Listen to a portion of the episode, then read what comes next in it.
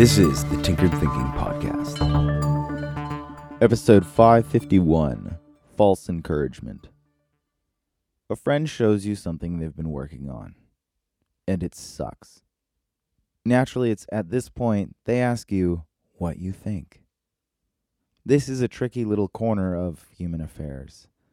The reason is because we are in conflict, but there seems to be a convenient way out. The truth is, we think their work sucks, but to say so potentially risks the nice emotional stability of our relationship. And saying it's great is a straight up lie. Instead, we take what we think is a high middle road. We lend some encouragement.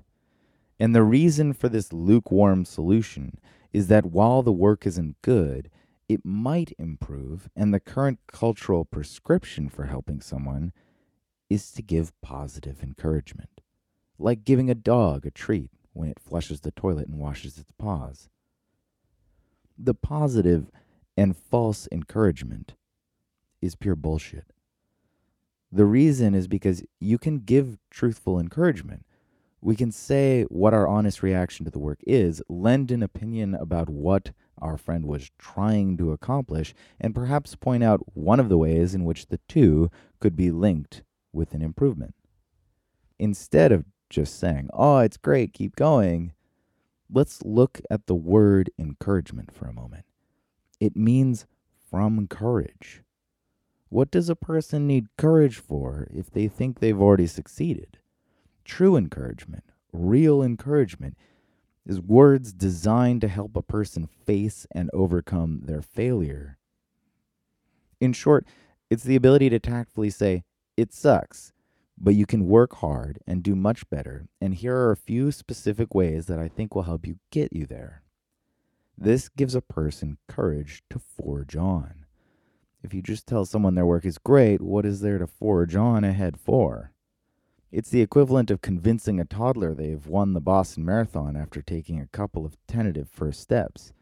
It just doesn't make sense when we look at it in detail. The reason why we do it makes sense emotionally. We give false encouragement out of fear. And it's no wonder that we lack the ability to give someone else courage when we lack the courage to tell the truth in the first place. This is the Tinkered Thinking Podcast. Thank you so much for listening. If you find the Tinkered Thinking Podcast valuable, there are many ways you can support it. You can review it on iTunes, you can share it on social media with your friends, you can blog about it or discuss it on your own podcast, or you can support it directly, and you can do this on the support page at tinkeredthinking.com. Both one time support and monthly subscription support options are available. Thank you for your support of the show. It's listeners like you that make all of this possible. Any feedback or questions are always welcome, so feel free to reach out. And until tomorrow, remember to be careful about the context.